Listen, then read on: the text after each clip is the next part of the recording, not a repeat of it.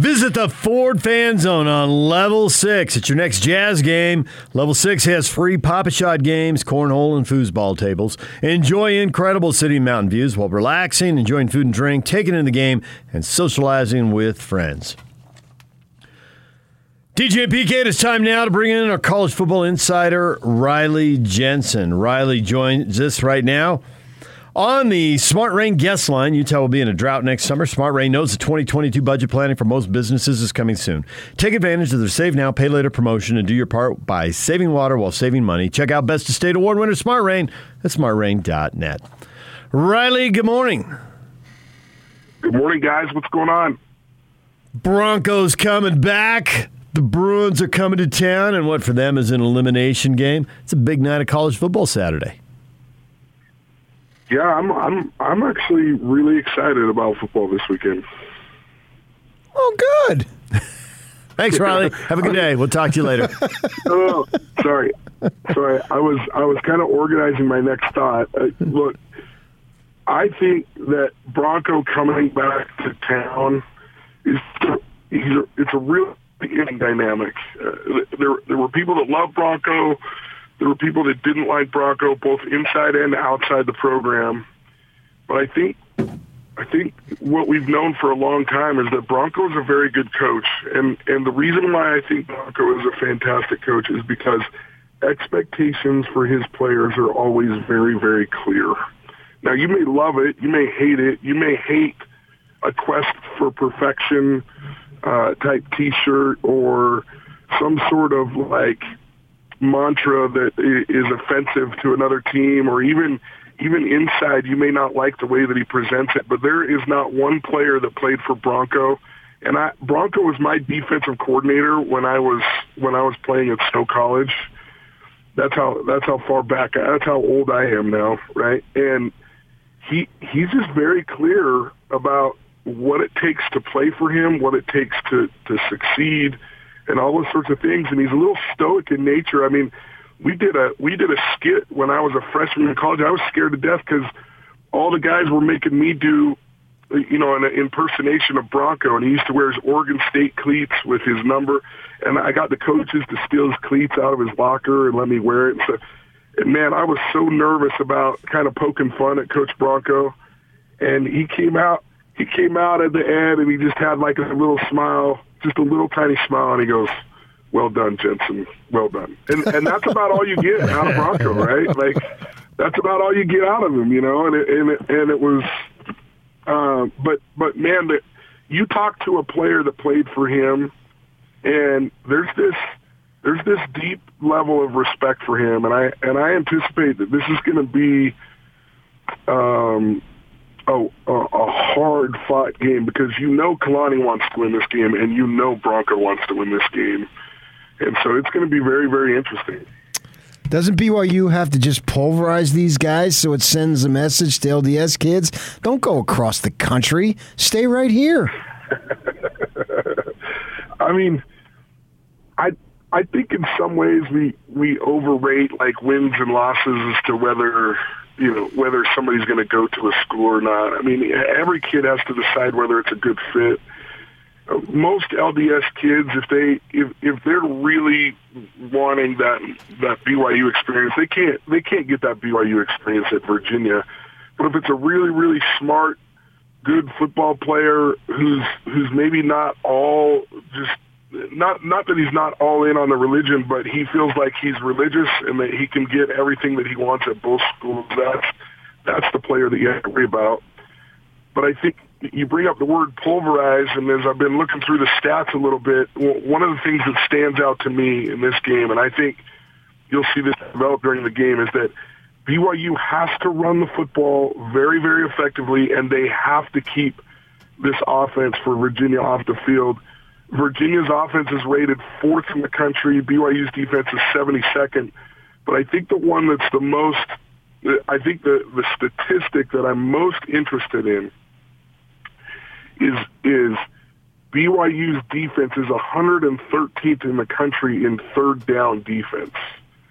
And Virginia's offense is 15th in the country in third down offense, meaning – getting off the field for BYU is a huge deal against this offense. And man, that statistic right there just makes me really nervous for BYU. And then you've got, you know, you've got this quarterback that threw for 400 yards and four touchdowns. Then he ran for two touchdowns last week. I mean, this is this is it has to be easily the most high-powered offense that Broncos ever had. So is BYU secondary up to the test? Is it even fair to put it on the secondary? Are they going to be dropping eight and trying to clog the lanes? And and uh, Dylan Collie was explaining to us how that confuses receivers as they try to decide which route they're supposed to be running on a given play because you usually have a couple options. So how, how does BYU slow down this passing attack? Well, so this is this is my theory on on defensive backs, and I've thought this for a long time. And if you you think about the University of Utah and all the great defensive line.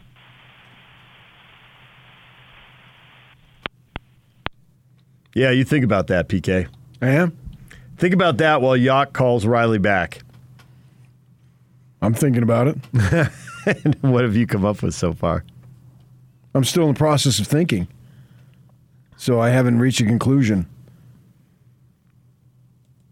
I, I don't know how I feel about this particular game. I can look at the stats, Yeah. but I don't know what is true in this particular game. I know the stats as they s- related to the other games. What does that mean this game? Not sure yet. Well, Riley, we've been thinking about it. You ordered us to think about it, and then you went away. I, I actually just lost my train of thought. What did I what, what did I say? That threw me off. Why did you get hang up on me? I don't even know what's going on here. Totally confused. You going Scott Garrard on us?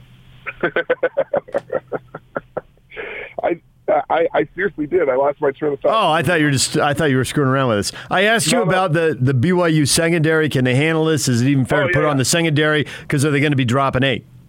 Got it.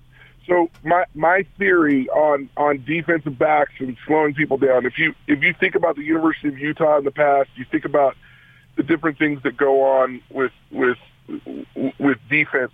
When you have a great defensive line, you produce great defensive backs. Defensive backs make all kinds of plays when you have a great defensive line. Um, and and the the point that I would make that, that even proves it even further is uh, there was a few defensive backs that played with me at Utah State University that I thought were great defensive backs. They didn't put up great stats, and then they went on into the NFL and played great football for seven, ten years. And I think the biggest difference is when a defensive line can put pressure on a quarterback, or when a defensive line can can fluster a quarterback a little bit by only rushing four or only rushing three, and then then DBs can make plays. Nobody, I don't care who you are. I don't even think Deion Sanders could have done that. Well, maybe Deion Sanders, but throw everybody else out. But nobody can cover a guy for six, seven seconds downfield. Nobody can do that. It's just, it's not even possible. And so to me, there has to be some sort of hesitation created for this quarterback or some sort of of like, man, I'm not sure if I should throw this ball. And whether that's I- mean, I kind of feel like BYU's defense has been big into rushing three and dropping eight, but I think they've got to mix it up a little. They've got to bring some different pressures.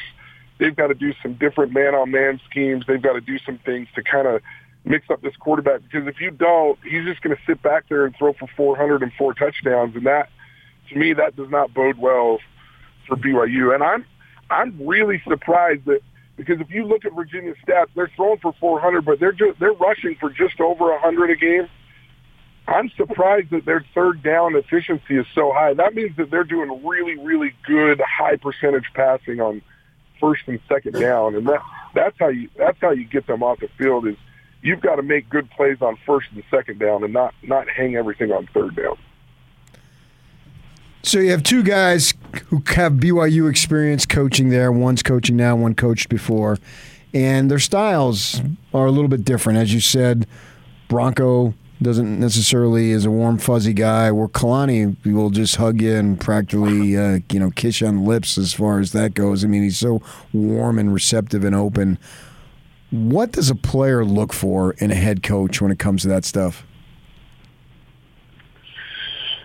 Well, I think I think when you're young, this, this is interesting because I've kind of evolved on my thinking on this. I know when I was young, I loved a player's coach, right? Like I had a, I had a coach by the name of uh, Coach Mike Canales. Some people call him Chico. I mean, he was what I would call a player's coach. I mean, he was always celebrating your wins. When you made a good play in practice, there was a high five and a butt slap, and it just really like it. It, felt like it energized me. And then my next offensive coordinator was a guy by the name of Ed Larson, who's the head coach at Lehigh. And dude, I had to fight for a compliment from that dude when I was playing. And now, now I'm really tight with him now, and, and we're really good friends now. But when I was playing for him, it was like I was fighting for my dad's approval. Like you can't believe. Like it was like if I got a compliment, I could have ran on that for four months from him. And there was a couple times where he called me out in front of the team. But my best season was under Ed Larson and it, and it wasn't even close compared to the, you know. And I had Bobby Petrino as a coach. He wasn't necessarily a player's coach. He was he was really hard on me. And then I had Dave Arslanian, who was a player's coach. What I would say is the common denominator, or, or or the thing that I think is most most important is the great ones want to be coached.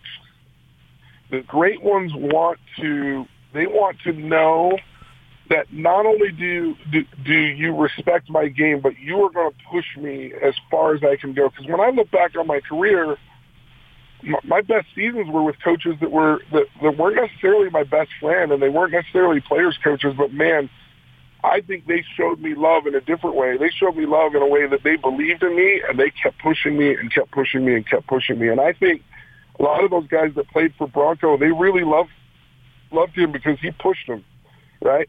Now, it doesn't mean that if you're a player's coach that you can't be somebody that pushes, but you can't be the guy.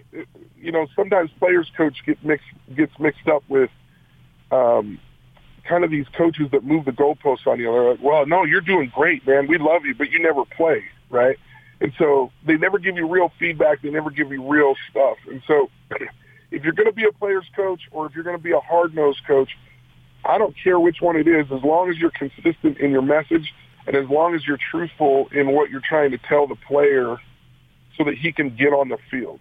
You got to tell guys the truth. If you don't tell them the truth, that becomes really, really hard. When, you know, it's like Charlie Brown when, I can't remember, is it Lucy that moves the ball out yeah. from underneath him when he tries to kick it, right? Yeah. There's coaches like that. There's coaches that are like, no, everything's good, everything's good. Well, and then all of a sudden you're falling on your back and you're going, wait, I thought you told me if I did this, I would play, right? And so that's something that coaches learn over the years. It's something that players learn over the years. And I think, I think you can do both styles as long as there's truth underlying both of those. Is UCLA going to run through Utah the way Oregon State did? Yeah, I,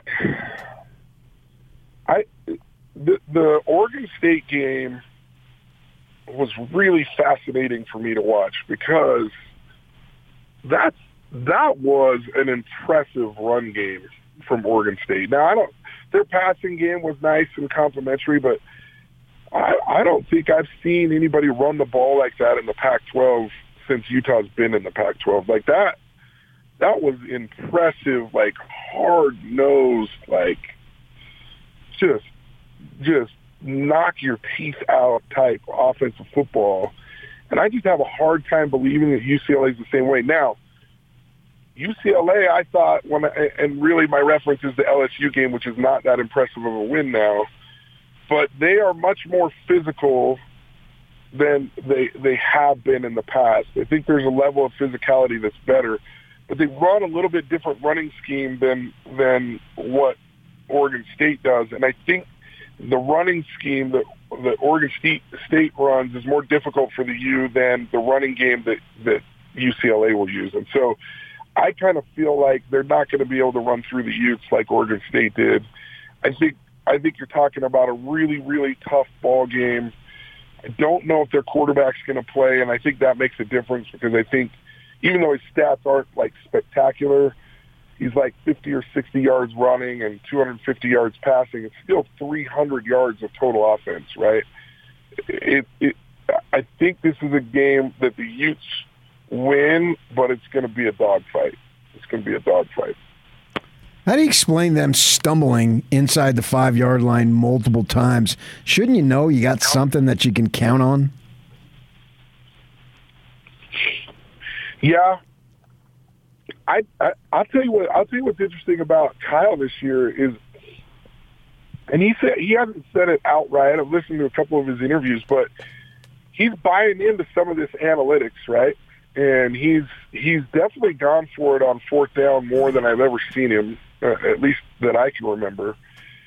And I, I love it slash hate it, right? Like, and and and he's even said like, look, we're we're looking at the analytics now, there's a lot that goes into it. It's not all about analytics, but I I felt like he's been much more aggressive. My question would be, and I don't know what's going on in the background, but uh, I think uh, Coach Ludwig has got to have this figured out now that that Coach Whittingham is being more aggressive, so that he does have a signature play or he does have some sort of like mindset as they get inside the five or inside the ten yard line that he's probably got four downs. Um, and so I, I think they've got to get a little bit more of an identity in the red zone there. But what I will say is it may have been in the past that he, he'd been so used to the conservative nature of not going that he was like, okay, well, we'll play for a field goal here. And, you know, you know, I felt like you, can't say that, that Utah left 21 points on the board because you don't always get touchdowns when you're doing things. But if you kick field goals, they missed one and then they had two opportunities on fourth downs. I mean, nine points is is a big deal in that game. And I don't know what the answer is because I I get nervous about tempting the football gods. If you don't take an easy three points, they're not going to give you seven points when you need it, and it just makes me nervous. But the analytics is telling everybody to go for it on fourth down. I mean, Kalani's more aggressive. You know, coach, you know, uh, Coach Whittingham's more aggressive. I feel like Utah State's been aggressive. Somehow, there's an analytic out there that says go for it on fourth down and I, I think that's the way of the future, I guess. But man, it, it feels like they left some points on the board. More likely to win their division, the Utes or the Aggies? the Aggies, the Aggies, man, they got a way easier schedule. I mean, dude, you you, you get a little bit of football luck. I mean, they, they probably they probably could have lost that game on Friday night. Colorado State gets you know, they they get all confused going in for their their last second kick and they they miss wide left. Utah State gets a, a big win. They're five and two, and I I mean I feel like their schedule lightens up considerably right now. And man, I mean I've even heard, and, so this isn't a criticism of of Coach Anderson because I've heard him say it. He he didn't say it in these words, but it's been a little bit of smoke and mirrors this year for Utah State. I mean, they're not real deep at the D line. They're not deep at linebacker. They've been doing enough to slow teams down. They've been putting up they've been putting up points in an exciting brand of football. I I'm way excited right now about Utah State football, and I know it's not you, you know it's not like I, I mean I don't think there's any chance that they win the Mountain West Conference against San Diego State or Fresno, but they have a real good chance to be in that game right now, and it's just it's a real compliment to this this coaching staff. They've done a great job. It's an exciting brand of football. I really like watching it. There's local players, there's snow college players, there's out of state players. It's just a really good mix of people. And then, you know, I it's really fun to watch them either on TV or in person and just see how how great that student section is and how fun it is to be a, a Utah State fan and, and watch that kind of environment go on. Riley, as always, we appreciate it. We will talk to you again next week. I appreciate it, guys. Thank you so much.